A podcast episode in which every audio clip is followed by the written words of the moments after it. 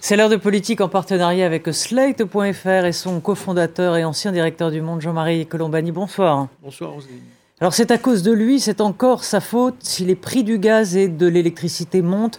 Vladimir Poutine massacre l'Ukraine avec son armée certes en perte de vitesse, mais il massacre aussi l'Europe avec le prix de son gaz, la menaçant de grelotter cet hiver. Les prix vont augmenter de 15%, mais selon la première ministre Elisabeth Borne, ils auraient été multipliés par deux sans l'aide de l'État qui va poursuivre le bouclier tarifaire et aider les plus démunis avec un chèque énergie. Évidemment, certains trouvent que ce n'est pas suffisant. Le Rassemblement national de Marine Le Pen dénonce les sanctions qui nous sanctionnent, nous, disent-ils. Ont-ils oublié que c'est le prix de la guerre et le prix de notre liberté? Oui, il faut endurer, comme disait Elisabeth II pendant le Covid. Si l'on avait cédé à Vladimir Poutine, bien sûr, nous n'aurions aucun problème cet hiver. Emmanuel Macron va-t-il avoir le courage ou l'audace diront certains, ou l'inconscience, diront d'autres, de faire sa réforme des retraites. Eh bien, on parle de tout ça avec euh, Bruno Jeudi. Bonsoir. Bonsoir, Rosine. Carole Bargeon de l'Obs, bonsoir à vous. Bonsoir, Rosine. Avec ce numéro spécial euh, de l'Obs, euh, reine d'un siècle, Elisabeth II.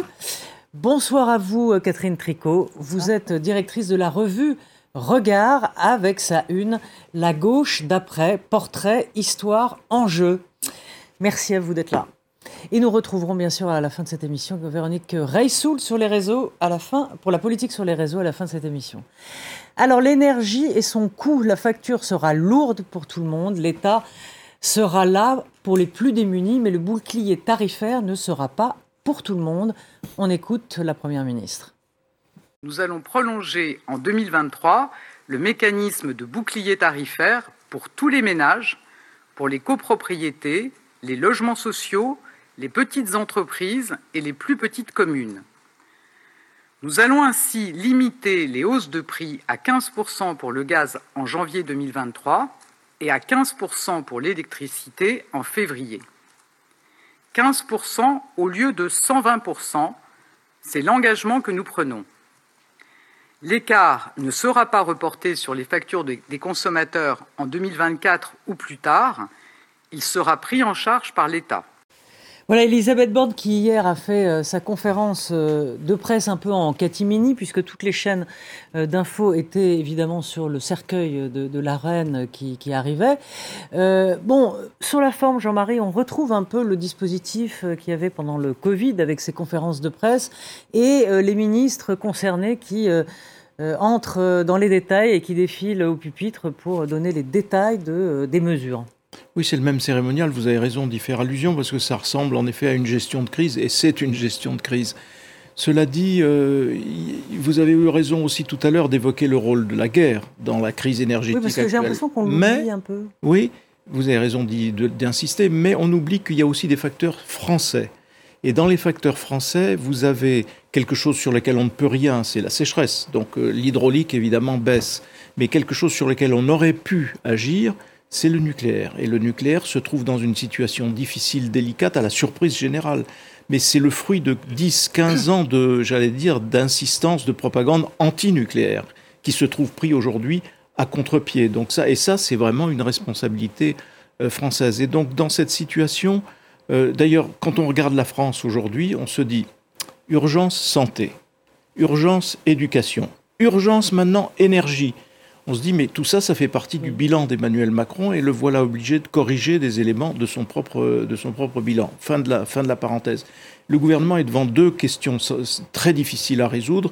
On en a fini avec le quoi qu'il en coûte, mais pour autant, est-ce qu'on peut passer au combien ça coûte, comme dit l'ancien porte-parole du gouvernement, Gabriel Attal c'est une difficulté alors qu'il va falloir continuer d'aider, et notamment d'aider les plus précaires. Ça, c'est, et le la deuxième question, qui est liée à la première d'ailleurs, c'est quelle acceptabilité par les Français des efforts qui vont être demandés? Est-ce qu'ils vont être aussi civiques que pendant la crise du Covid? Ont-ils le choix, Ou, est-ce qu'ils vont protester d'une façon ou d'une autre? Euh, Voilà, mais je pense que c'est vraiment deux difficultés politiques majeures pour le gouvernement. Euh, Catherine Tricot, est-ce que vous considérez que ce ciblage est la bonne façon de faire ou vous auriez préféré, vous, que euh, ce bouclier tarifaire concerne tout le monde? Parce que là, on voit bien que le gouvernement a fait le choix pour pas faire exploser le, budget. Et en quelque sorte, oui, Jean-Marie avait raison de dire que c'est en quelque sorte euh, une fin du quoi qu'il en coûte. Moi, je pense qu'il faut euh, se poser des questions sur le ciblage. C'est-à-dire que d'une façon générale, en philosophie générale, je pense qu'il y a un problème à euh, cibler toujours les catégories les plus basses qui génère euh, une, un divorce à l'intérieur de la société française dont on voit les traductions notamment par euh, une petite classe moyenne qui est exaspérée d'avoir le sentiment de n'être jamais aidée et que ce sont toujours, alors c'est tout le débat sur euh, les assistés ou l'assistanat qui remonte en surface. Et donc moi je suis plutôt pour euh, avoir des politiques qui sont universelles et d'avoir de faire fonctionner euh, l'impôt comme euh, système de redistribution. C'est-à-dire quelque chose de pérenne Oui, et, alors pérenne sur l'énergie, non. Ça, sur l'énergie, je ne suis pas d'accord avec ça parce que là, là non, je suis. Ce que je pense, c'est que là, il faut agir immédiatement. Je pense que du point de vue pérenne, il faut agir sur la production d'une énergie renouvelable et mhm. décarbonée, et puis sur la, la sobriété. Pour l'instant, ce sont des mots qui ne sont pas véritablement traduits dans des, politiques effectives. On ne voit pas qu'on véritablement on, installe davantage euh, d'éoliennes, qu'on isole davantage les bâtiments. C'est un rythme extrêmement long. Donc ça, je suppose qu'il faut être plus volontaire de ce point de vue. Mais pour la question que vous posiez, c'est que d'une façon générale, je pense qu'il faut s'interroger sur les ciblages qui euh, génèrent une, crise politique en retour, euh, avec un divorce d'une partie de la France qui a le sentiment qu'elle n'est jamais aidée et que c'est et, et, que et du coup elle se retourne sur les plus démunis. Oui, et, j'imagine que vous voulez parler peut-être aussi des, classes moyennes, celles qui, qui les petites classes moyennes, oui, qui, portent euh, le, poids de l'effort. Euh, Bruno, vous êtes d'accord avec cette analyse ou pas? Moi, je crois d'abord qu'il y a une urgence. Faites le gouvernement, parce que bon, euh, j'entends, oui, peut-être revoir l'impôt sur le revenu, les parcs éoliens. Il a fallu 10 ans pour ouvrir le seul parc éolien qui existe au large de Saint-Nazaire. Il a fallu 10 ans pour l'ouvrir, parce qu'il y a aussi ça. Donc peut-être, peut-être qu'on améliorera tout ça. Mais là, il y a une urgence. Je trouve que la politique du bouclier tarifaire, euh, malgré ses, critiques, est quand même à montrer de l'efficacité. Euh, il y a une partie qui doit, euh, ça ne peut plus être 100%. Euh, donc il fallait qu'il y ait une partie qui soit euh, au fond euh, portée par la partie des Français qui peut finalement payer ces 15% d'énergie, cette facture mm. qui augmente. le ciblage, oui, c'est toujours une, toujours une difficulté. J'ai cru comprendre qu'on allait passer à 12 millions de Français qui, qui seraient concernés par ce bouclier tarifaire. Je, je, crois que le gouvernement cherche un équilibre parce qu'il faut aussi le président dit, euh, enfin il l'a dit lundi devant les journalistes, en gros, c'est une, ce qui se passe, c'est une sorte d'impôt venu de l'extérieur qui est payé à cause de euh, ce qui se passe, euh, ce qui se passe en, Ukraine avec cette guerre déclenchée par Vladimir Poutine. cet impôt ne doit pas être supporté en totalité par par les Français. Mais en même temps, et pour le pour le coup, il faut aussi que les Français prennent conscience de la sobriété énergétique qui est nécessaire. Donc ils cherchent un équilibre. Bon, bah, fatalement, euh, c'est pas, euh, c'est pas l'idéal sans doute, mais je trouve que dans l'urgence, il n'y a pas tellement d'autres solutions. Carole, c'est le, retour, enfin le retour euh, vite fait, parce que c'était encore l'année dernière avec le Covid, le, retour de, la puissance de, l'État, la puissance financière de l'État, comme clairement, clairement, c'est d'ailleurs.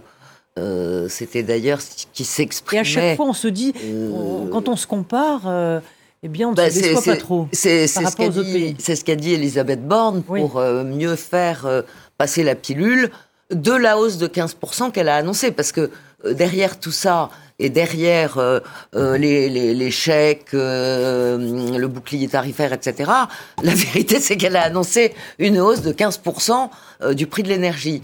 et donc, elle annonce aussi des amortisseurs sociaux. Donc c'est le rôle effectivement euh, de l'État. Euh, je suis assez d'accord que dans l'urgence, est-ce qu'il y a vraiment moyen de, faire autrement? La question c'est euh, effectivement peut-être le ciblage, encore que bon, 12 millions de Français c'est quand même beaucoup. Mhm, la question, vous disiez tout à l'heure, euh, le bouclier tarifaire pour tout le monde, point d'interrogation. Non, ce ne sera pas pour tout le monde. Non, non, mais euh, voilà, pas pour tout le monde, et je dirais aussi, et peut-être pas éternel. Ah bah oui. bah oui, bah non, mais justement, donc... Euh, mais la guerre ne sera peut-être pas éternelle, hein. on l'espère. Il y a la guerre, enfin, pour l'instant, oui, elle n'est pas finie, les prévisions de croissance sont à la baisse, donc tout ça promet, voilà, peut-être un hiver compliqué. C'est vrai qu'on se disait, il va y avoir 3-4% d'augmentation de hausse, ça va être dur. Et puis en fait, là, on en annonce 15, mais intelligemment. Le, oui. Je voudrais juste revenir sur ce que disait d'un mot Bruno tout à l'heure. Sur, il y a dans la panne, enfin dans les difficultés françaises, il y a un retard incontestable pour les énergies renouvelables. Mais les énergies renouvelables, pourquoi sont-elles en retard Entre autres, parce qu'en effet, il faut 10 ans pour mettre un parc. Les électriciens disent que là où il fallait, il y a quelques années, pour, faire, pour tirer 200 km de ligne à haute tension, il fallait deux ans. Aujourd'hui, il faut 10 ans. Mais pourquoi? Il faut interroger la société française elle-même, parce que dès qu'on annonce une, éolienne quelque part, c'est une levée de bouclier. Dès qu'on annonce autre chose qu'une éolienne, un barrage ou quoi que ce soit, c'est une levée de bouclier, ainsi de suite. Et puis les accords qu'il y a avec les écolos, la pression, fait la pression médiatico-politique sur il faut arrêter le nucléaire, il faut ralentir le nucléaire, etc., a dominé tous les, tous les débats. Ben, on en, on en paye le prix aujourd'hui, donc il faut beaucoup se méfier. Sans savoir qu'on en payerait le prix. beaucoup se méfier de l'instrumentalisation du débat écologique et ne pas non plus céder tout de suite à la pression, à la première pression de l'opinion, parce que sinon on est totalement euh, paralysé. Euh, ce, que disait, pardon, ce que disait Jean-Marie quand même sur le fait que c'était euh, au fond la, pression des antinucléaires qui avait abouti à la situation que nous connaissons aujourd'hui, oui, enfin, ce sont ah les responsables politiques qui prennent des décisions. et ils ne sont pas forcément obligés euh, de céder à la pression ou, au mode, je dirais. Bien sûr, mais à la pression euh, tout court. Sauf qu'elle était longue, longue portée et influencée par les Verts allemands. C'est vrai. C'est tout à fait vrai ce que vous dites, mais en fait, le débat n'a pas eu lieu. En vérité, le débat n'a pas eu lieu. C'est-à-dire qu'il n'y avait que les écologistes qui s'exprimaient et un débat de stratégie sur l'énergie, on commence seulement à prendre conscience de l'ampleur et du problème que cela pose. C'est-à-dire que c'est mm. aujourd'hui, on se dit, tiens, il y a une question. Et il y a même six mois, personne, on en était encore dans un débat un peu théorique. Mais il y a une autre, il y a une autre, il y a quand même eu un débat en 2012 pendant la campagne présidentielle, ça a été un des rares moments où on a débattu euh, de la question du nucléaire et de la mais question. Mais que du nucléaire, mais pas de l'énergie. C'est ça que je veux dire. Le mix énergétique. François Hollande avait défendu cette idée dans sa campagne. Ça, ça a fait. Alors, ça n'a pas fait consensus, mais il y, y, y, a eu à ce moment-là le débat. Et derrière, finalement, il y a toute une partie euh, bah, de la gauche de l'époque euh, et d'une partie de la société qui, qui, a acheté ça sans comprendre les tenants et les aboutissants de, de cette affaire. Et aujourd'hui, on en paye et le l'accord avec les écologistes, quand même. L'accord gouvernemental avec les écologistes. Emmanuel Macron. C'était pour donner satisfaction aux Emmanuel Macron, qui en 2018 bah, quelque part valide cet accord avec, euh, avec Nicolas Hulot. Et, et, finalement, il faut attendre 2020. Et la fermeture de Fessenheim. Il faut attendre 2020, la fermeture de, de, de Fessenheim, pour derrière avoir. Donc c'est peut-être une décision politique et non pas stratégique. Donc mais la fin de l'abondance. Les deux, les deux peut-être. On y a cru au mix, tout ça énergétique. Quand Emmanuel euh. Macron parle de la fin de l'abondance, d'une certaine manière, là, c'est la première fois qu'en France, on se dit, mais on peut. Ne pas avoir assez d'énergie. Ça, peut nous toucher. on peut manquer d'énergie. C'est une idée qui est quand même, enfin, en tout cas, pour nos générations complètement. Euh, non, mais en 2012 et 2017, Catherine, en 2012 et 2017, défendre l'énergie nucléaire dans une campagne présidentielle, c'était euh, brocardé immédiatement. Non, mais Bruno, j'entends bien, mais ce que je veux dire, c'est que c'était un débat qui était un débat pour ou contre le nucléaire, qui n'a jamais pris sa dimension stratégique sur une politique énergétique, parce qu'elle était euh, comme si c'était quelque chose qui n'était pas. D'abord, on ne se rendait même pas compte de l'ampleur que cela, enfin, de combien ça pesait économiquement, de qu'on pouvait en manquer, de combien de temps il fallait pour euh, s'alimenter. Enfin, ce poids-là était une chose qui était abstraite. Et elle n'a d'ailleurs, ce débat n'a pas eu lieu. Il était simplement focalisé sur le nucléaire. On va, arriver, on va arriver juste dans un autre débat parce que c'est celui de la sobriété. Et la sobriété aujourd'hui, elle, elle a une connotation morale. Et donc vous avez notamment les écolos qui mettent en avant une forme de morale et d'essayer de faire passer, entre guillemets, la lutte des classes à travers les efforts. Il y a donc ceux qui seraient soumis à la dite sobriété et ceux qui devraient en échapper. Ça, c'est évidemment euh, mortifère pour une société parce que ce sera vraiment passé à côté du débat. C'est d'ailleurs le, le gouvernement sur deux pieds, là. Moralité, mélanger morale et sobriété, je pense que ça, ça nous amènera dans le mur. Non, mais comment le diriez-vous Quel est l'autre mot qu'il faudrait euh, utiliser pour ne pas être un mot moral, mais qui quand même pose la question de dépenser moins dans tous les domaines? C'est pas simplement sur le plan énergétique, c'est tout ça renvoie à l'autre front politique, celui-là, qui est entre les, décroissants Oui. c'est partisans de la décroissance et les partisans de la croissance. Si on va vers la bah, décroissance, on va vers une société, à mon avis, un triste destin. Mais c'est un point de vue. un peu... Alors, on, on, va, on va parler de, de l'Europe et dans son discours de l'Union, euh, hier, la présidente de la Commission européenne propose de taxer les entreprises qui font des super profits sur euh, l'énergie. Alors, euh, ça a sans doute... eh bien, plus à Macron, à Emmanuel Macron, qui lui n'osait pas trop aller sur ce chemin-là. On l'écoute. Des millions d'Européens ont besoin d'aide. En ces temps, les profits doivent être partagés et distribués à ceux qui en ont le plus besoin. Les entreprises productrices d'énergie fossile vont devoir payer une contribution de crise. En tout, nos propositions vont permettre de lever 140 milliards d'euros afin de permettre aux pays membres de supporter au mieux cette situation. Voilà Bruno, 140 euh, milliards, hein, c'est ce que pourrait euh, euh, lever comme, euh, comme argent euh, l'Union européenne, mais comment, comment redistribuer tout ça? C'est pas, c'est pas encore très clair. Alors d'abord, effectivement, ça va dans le sens de ce qu'Emmanuel Macron a proposé pour sortir lui-même du débat franco-français ah sur la taxe des super-profits. Il s'est tourné vers Bruxelles, vers l'Union européenne pour dire ça ne peut se faire qu'au niveau européen. Pourquoi pas? Moi, je pense que le mot impôt en France, c'est on a suffisamment d'impôts, plutôt assez euh, globalement, euh, y compris sur les super profits. Euh, je, pense qu'il faut aller plutôt vers retravailler la question de, de la participation. Voilà, peut-être qu'il y a d'autres formes. Mais enfin bon, mettons que en tout cas, posé au niveau européen, il est beaucoup plus acceptable qu'au niveau franco, franco-français, ça c'est une chose. Euh, bon, toutes les tentatives de créer des impôts euh, en Europe, au niveau européen, ça a pas toujours, euh, ça a rarement fonctionné. après, il y a tellement de choses à, financer au niveau européen. Je rappelle quand et même. Et d'un autre côté, on se rend compte de l'impact et de l'importance de l'impôt aujourd'hui. Oui, bien sûr. Non, mais l'Europe a beaucoup avancé. D'abord, elle a mutualisé ses dettes il y a l'été 2020, si je me souviens bien. C'était un grand pas.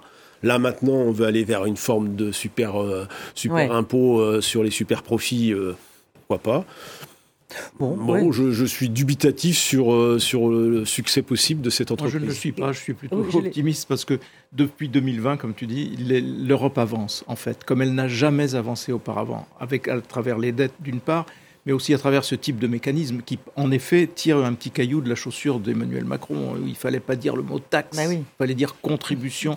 Et c'est même plus une contribution nationale maintenant, c'est un effort européen. Donc voilà, nous sommes sauvés. nous, sommes sauvés. Mais euh, je pense que l'Europe, c'est de la sobriété. Comment l'Europe sort-elle Comment l'Europe nous sort-elle de la crise du Covid avec l'énormité des sommes dégagées qui vont abonder les investissements de chacun dans toute l'Union européenne, y compris en Italie d'ailleurs, qui va toucher la plus grosse part. Et là, ce que propose van der Leyen, c'est la même chose appliquée à la crise énergétique c'est un dispositif transitoire en même temps, c'est pas un dispositif permanent. Oui, absolument. je pense que c'est une des voies de sortie. Il faudra, Mais la question que je voulais vous poser, formidablement que les, chefs des, les chefs d'État et de gouvernement soient très puissants. Il faut se souvenir que sur la dette, ça n'a fonctionné que parce qu'il y a eu cette alliance très forte entre Angela Merkel et euh, mmh. Emmanuel Macron face aux États frugaux qui ne voulaient pas. Donc là, il faudra quand même euh, de la force politique. mais je, pense qu'ils ont, ils, ont un autre regard depuis qu'ils ont vu les sommes qui leur sont allouées. Donc, euh, un pays comme la Hongrie, par exemple, ne dira jamais non. Il dira non publiquement en conférence de presse, mais concrètement, c'est son budget. Si on lui retire cela, la, Hongrie ne fonctionne plus. Donc il ne faut pas non plus trop s'inquiéter. Catherine, est-ce que dans le fond, le, tous les pays, euh, beaucoup de pays en ce moment euh, rebasculent à gauche? Bon, évidemment pas la Suède. Euh, mais l'Italie non plus, j'allais le dire, et l'Italie. Mm. Mais, mais alors, je parle économiquement d'une gauche euh, sur le sujet de l'économie. Là, là, en ce qui concerne euh, l'Italie et en tout cas la Suède, on le sait, c'est l'immigration. Mais en ce qui concerne l'économie, est-ce qu'il n'y a pas un basculement où euh, l'État, partout, retrouve, dans le fond, sa, raison d'être bah, avec tout ça? Je ne sais pas si ça suffit. Ou en tout cas la solidarité. Oui, d'État, je crois que le retour de l'État, on peut le, constater. Je ne sais pas si ça suffit à caractériser une politique de gauche.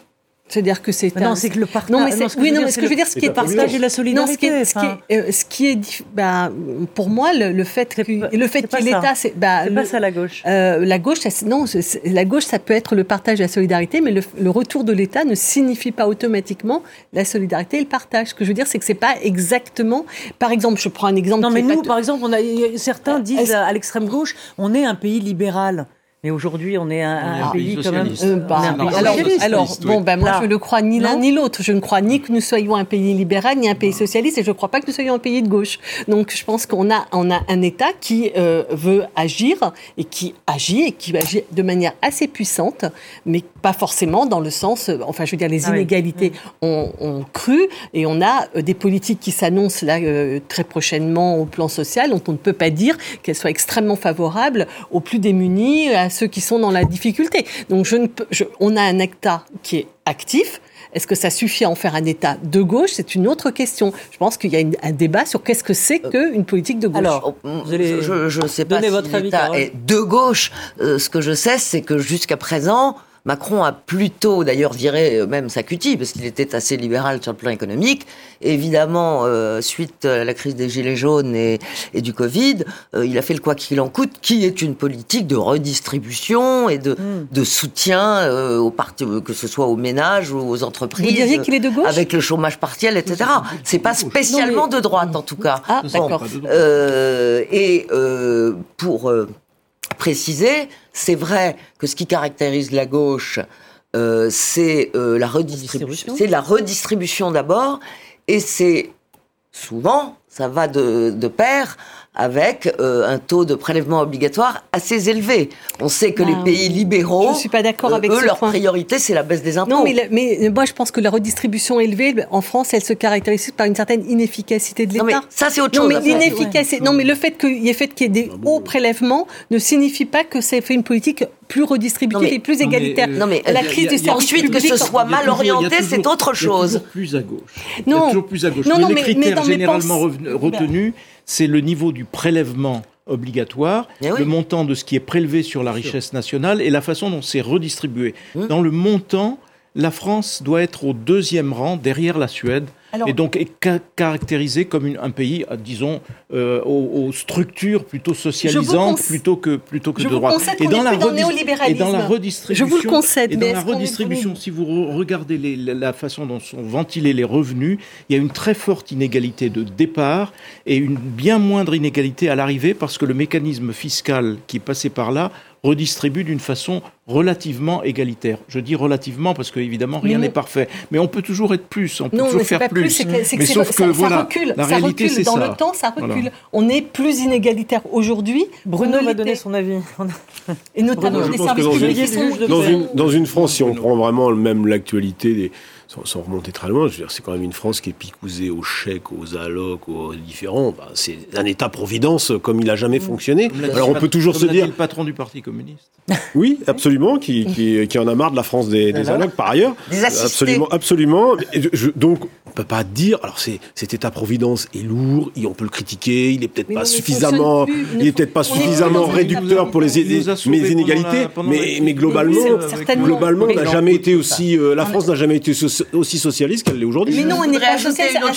Le service public est totalement, totalement en panne. On n'est plus dans une école égalitaire. On n'est plus dans une école. Mais ça, ça fait longtemps, Catherine. Mais non, mais, ça ne cesse de s'aggraver. Ça, ne cesse. Non, mais c'est vrai. Donc, c'est ce que j'ai dit. Ce que j'ai dit, c'est que je pense que nous ne sommes plus dans l'époque néolibérale avec un retrait de l'État. On est dans un retour de l'État. Mais est-ce que ça traduit ça par une politique ah, Est-ce que c'est efficace ça Mais, euh, elle n'est pas efficace. Elle n'est pas redistributive. contrairement à ce que vous dites, elle n'est plus. Elle l'est. Elle l'est mais moins qu'elle ne l'était, et moins qu'elle ne l'était parce que les fractures ne cessent de s'aggraver. Ce que je pense, c'est que, mais oui, donc il faut, il faut repenser une autre politique. Ce n'est pas le chemin que fait, qu'emprunte Emmanuel Macron. J'ajouterais juste une chose à ce que j'ai déjà dit moi et euh, c'est euh, non, c'est quel pays, dans quel pays il y a la couverture maladie universelle?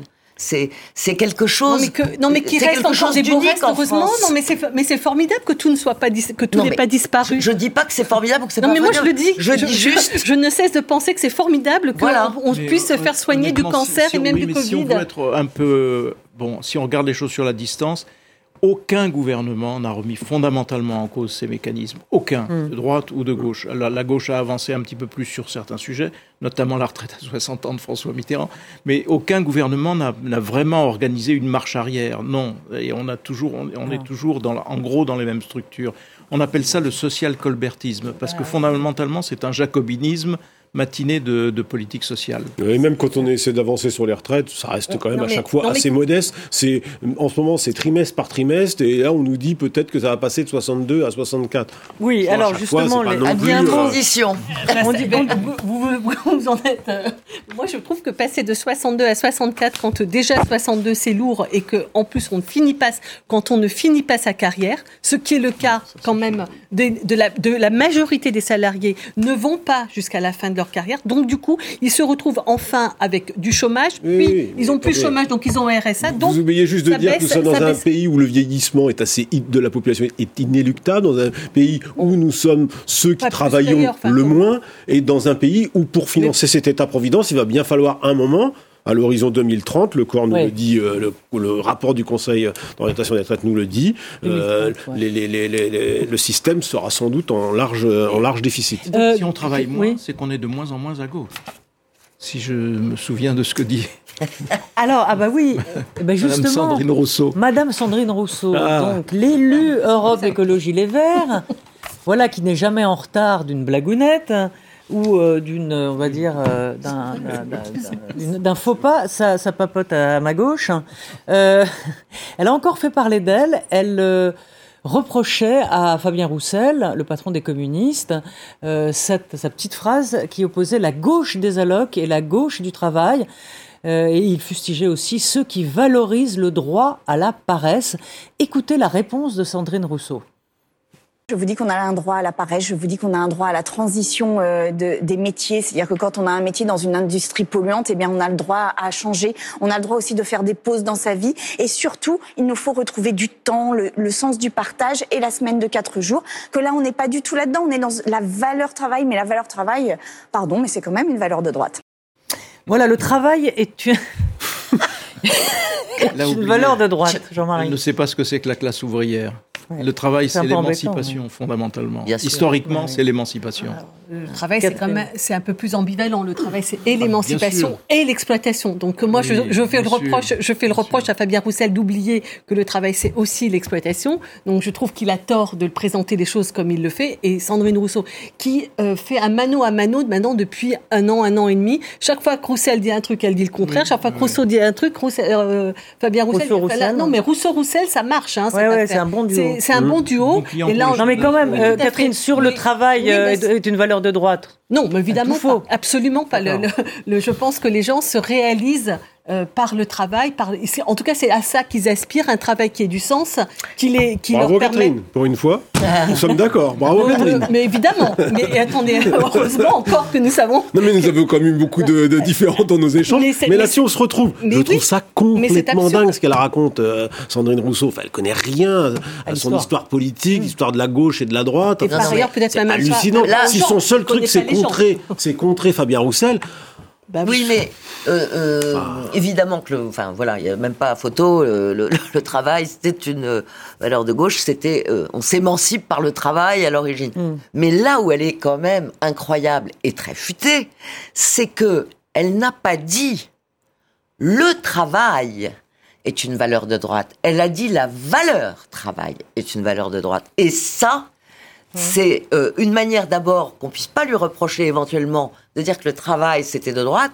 C'est ça fait référence à quoi Ça fait référence à l'expression qu'avait d'une certaine façon inventé Sarkozy en 2007 pendant sa campagne présidentielle où, où c'est lui qui a parlé de la valeur travail. Et tout le monde a repris l'expression ensuite. Et donc je trouve qu'elle est assez finaude au fond ah, finalement, vous la défendez alors Vous trouvez que non, je vais pas jusqu'à la défendre. Je dis qu'elle a, je dis qu'elle maîtrise, elle maîtrise sa com et l'art de faire du buzz de manière. Mais qui va voir la subtilité de son propos c'est la principale. À part Catherine, euh, Carole, euh, Carole Barjon. C'est la principale porte-parole de l'écologie punitive, mais elle le masque sous euh, un art et l'art et la manière de créer le buzz justement, de se faire valoir, bien de, sûr. de, le faire en souriant, de façon qu'elle voudrait convaincre et qui doit convaincre un certain nombre de gens qui sont devant leur téléviseur. Mais c'est quand même l'écologie punitive. Ce que je trouve triste, c'est que Fabien Roussel vaut mieux que ces petites phrases et Sandrine Rousseau aussi. C'est-à-dire mmh. qu'en vérité, si on les écoute et l'un et l'autre, euh, évidemment que Fabien Roussel sait très bien que les protections sociales qui s'appellent les allocs, mais qui sont extrêmement diverses, qui vont euh, de l'allocation familiale à l'allocation chômage, euh, enfin aux maladies, etc., que toutes ces protections qui sont le fruit de luttes dans lesquelles les communistes ont pris leur part, euh, il sait très bien que tout ça, il faut le défendre, et il le défendra à l'Assemblée nationale. Donc il fait, il fait du... Et il, le défend dans sa tribune au monde. Pourquoi Et il le défend, et pourquoi il le fait Il fait ça pour exister, alors Non, je pense que c'est un peu plus profond que ça. Je pense qu'il y a un désaccord à l'intérieur de la gauche qu'il provoque provoque euh, en disant euh, je pense qu'il faut qu'on se remette à défendre le travail. je pense que c'est une manière. C'est pour ça qu'il est, il est euh, provocateur. oui, mais il, fait de la on est d'accord, mais je suis pas tout à fait d'accord avec vous. Je pense que quand même Fabien Roussel fait partie d'un certain nombre de personnalités de gauche qui se rendent compte que depuis, au fond, le débat sur les 35 heures, la mise en place des 35 heures, ce débat sur le travail dans, les, dans le milieu des années 90, sa mise en place au début des années 2000 et tout, il y a quand même une inversion des, des valeurs. Et au fond, il fait partie de ces personnalités de gauche qui ne le dit pas comme ça. Il réfléchit et, se dit il faut remettre la valeur travail au centre, au centre de, la gauche. et que la, France, des, la, France des allocs, oui, bah oui, la France des allocs, ça peut pas, c'est pas un modèle de société. Mais je suis d'accord avec vous. C'est pour ça que je dis que ça vaut mieux que la provocation qu'il a faite, parce que je pense pas qu'il soit con. Oui, mais ça provoque a servi à ce qu'on parle du travail. C'est une forme de mea culpa aussi pour un leader de gauche qui a, qui a négligé la valeur travail. Moi, je ne sais pas. les classes moyennes qui vont avec, parce que la partie des classes moyenne dont, à, laquelle vous faisiez allusion tout à l'heure, et qui est un peu laissé pour compte, évidemment souffre du fait que euh, bah, les assistés sont euh, et ainsi de suite. Et vous, vous êtes juste au-dessus du, du point de bascule et vous n'avez droit à rien. C'est ça, c'est à cela que s'adressait euh, le leader communiste. Bien sûr. Parce qu'avant, c'était quand même les gros bataillons du PC. je dirais aujourd'hui, ils ont disparu. Et les gens qui sont dans la précarité ne, se, ne sont absolument pas politisés ni engagés. Souvent, ils votent Front National. Voilà, et nous attendons Véronique Reissoul pour la chronique sur les réseaux.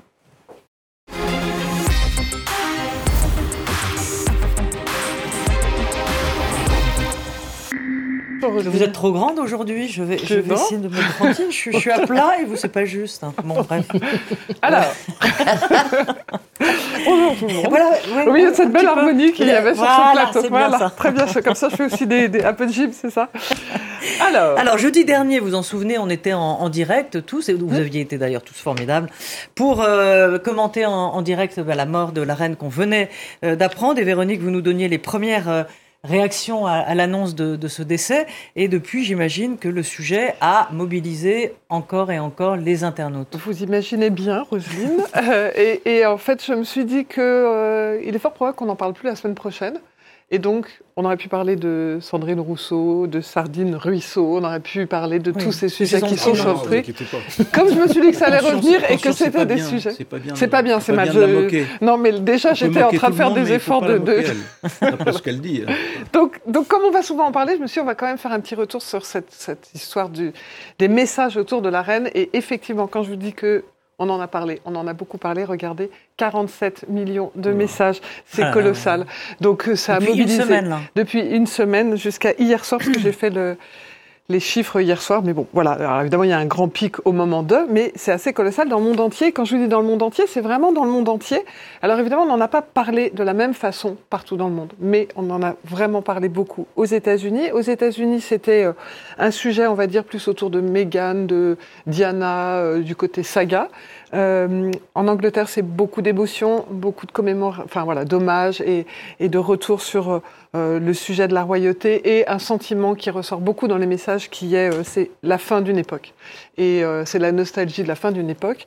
Et ce qui était assez incroyable quand je vous dis dans le monde entier c'est que la notion de royauté c'est pas tellement le sujet c'est qu'avec The Crown ces gens sont rentrés cette famille est rentrée dans toutes les familles dans le monde. Et donc les influenceurs, les fameux influenceurs qu'on aime tant, voilà, ils en ont parlé aussi. Et pour vous donner une idée de à quel point c'était assez incroyable. Je vous ai fait euh, des, captures. Donc là, vous avez des Anglais et les Américains, mais les volumes, vous voyez le nombre de vues à chaque fois, c'est entre 8, 9 millions, 10 millions. Enfin, c'est incroyable. Euh, là, ce sont des gens qui ne sont pas du tout euh, euh, concernés. Les suivants, enfin, il y en a plein, mais je vous ai pris juste pour vous donner une idée. Les suivants, c'est une Indonésienne, un Allemand, un, un Indien. Enfin bref, c'est incroyable. C'est que des volumes Mm. colossaux. Et là, c'est sur TikTok des influenceurs et des gens qui n'ont aucune conscience politique et discussion sur la royauté. C'est juste, sont devenus des people. Et puis surtout, en fait, cette reine, elle était, et la famille royale, c'est les champions du monde de, des réseaux sociaux. En fait, ils s'expriment directement sur les réseaux sociaux tout le temps, au point où l'annonce de la mort d'ailleurs la reine avait grillé de quelques minutes euh, l'annonce officielle sur la BBC. Et pour vous donner une idée, l'annonce elle-même sur Twitter a eu plus de 3,2 millions d'interactions dans les heures qui ont suivi. Donc euh, voilà, ils savent se servir des réseaux sociaux, donc c'est des stars des réseaux sociaux. Et puis vous avez sur Instagram, je vous ai fait une capture pour que vous ils roulent en carrosse, mais ils savent se servir de... Très bien s'en servir. Ils annoncent les mariages, ils annoncent les événements. En fait, c'est une façon, ils l'ont compris très vite, de parler directement aux gens, sans passer par les médias, pour qui ils n'ont pas forcément de passion. Mais vous voyez, par exemple, sur le compte Instagram, il y a eu près de 7 millions de likes de cette photo qui annonçait le décès, et là encore, en quelques minutes. Donc un phénomène mondial. Mondial. Mondial. Et les Français dans tout ça, ils bon, alors les Français, euh, nous aussi on s'est énervé, mais euh, je vous ai fait euh, Emoji, j'étais obligée. Emoji sur, sur le sujet. 2,1 millions de messages quand même en France, pas mal. Pas mal. Euh, voilà, on était le quatrième pays à en parler. Euh, et quand on regarde les emojis, bon, voilà, beaucoup d'émotions, beaucoup de tristesse. Euh, quand même quelques personnes qui rigolent, quelques personnes qui disent que c'est voilà, la télévision, c'est pour dire que peut-être on en fait beaucoup, mais dans le fond, les Français étaient aussi très contents. Pourquoi? Parce que ben, ils ont pu rigoler de nouveau. Ils aiment bien. Alors on a un peu fait des mauvaises vannes. Mhm. Je ne vous ai pas gardé les, les plus sordides, mais quelques-unes qui étaient assez révélatrices.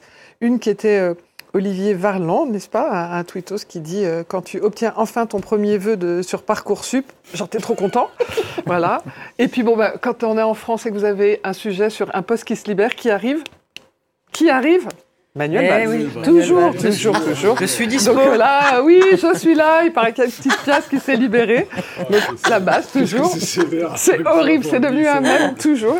Et puis, bah, finalement, ça résume bien. Vous avez parlé de la valeur travail. Eh bien, je vous affirme que les internautes ne sont vous étiez d'accord tous les deux, pour une fois, ils sont d'accord avec vous, en disant on se met la pression pour trouver un taf, alors que Charles, son premier taf, c'est à 73 ans qu'il a eu. Donc voilà, pété de rire, comme disait euh, la dernière fois, vous me disiez. Le chômage des seniors. C'est euh, pété de rire, voilà.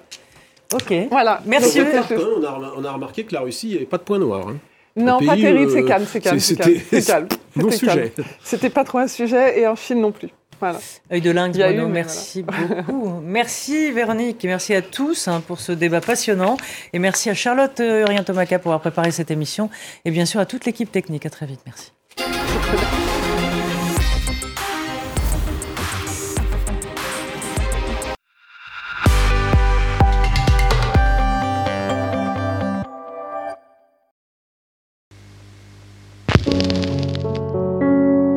Redécouvrez le grand compositeur Haydn. Évadez-vous en écoutant ses airs les plus connus. Retrouvez la collection Les Grands du Classique sur toutes les plateformes mondiales de téléchargement. L'album Haydn revisité est à écouter dès aujourd'hui.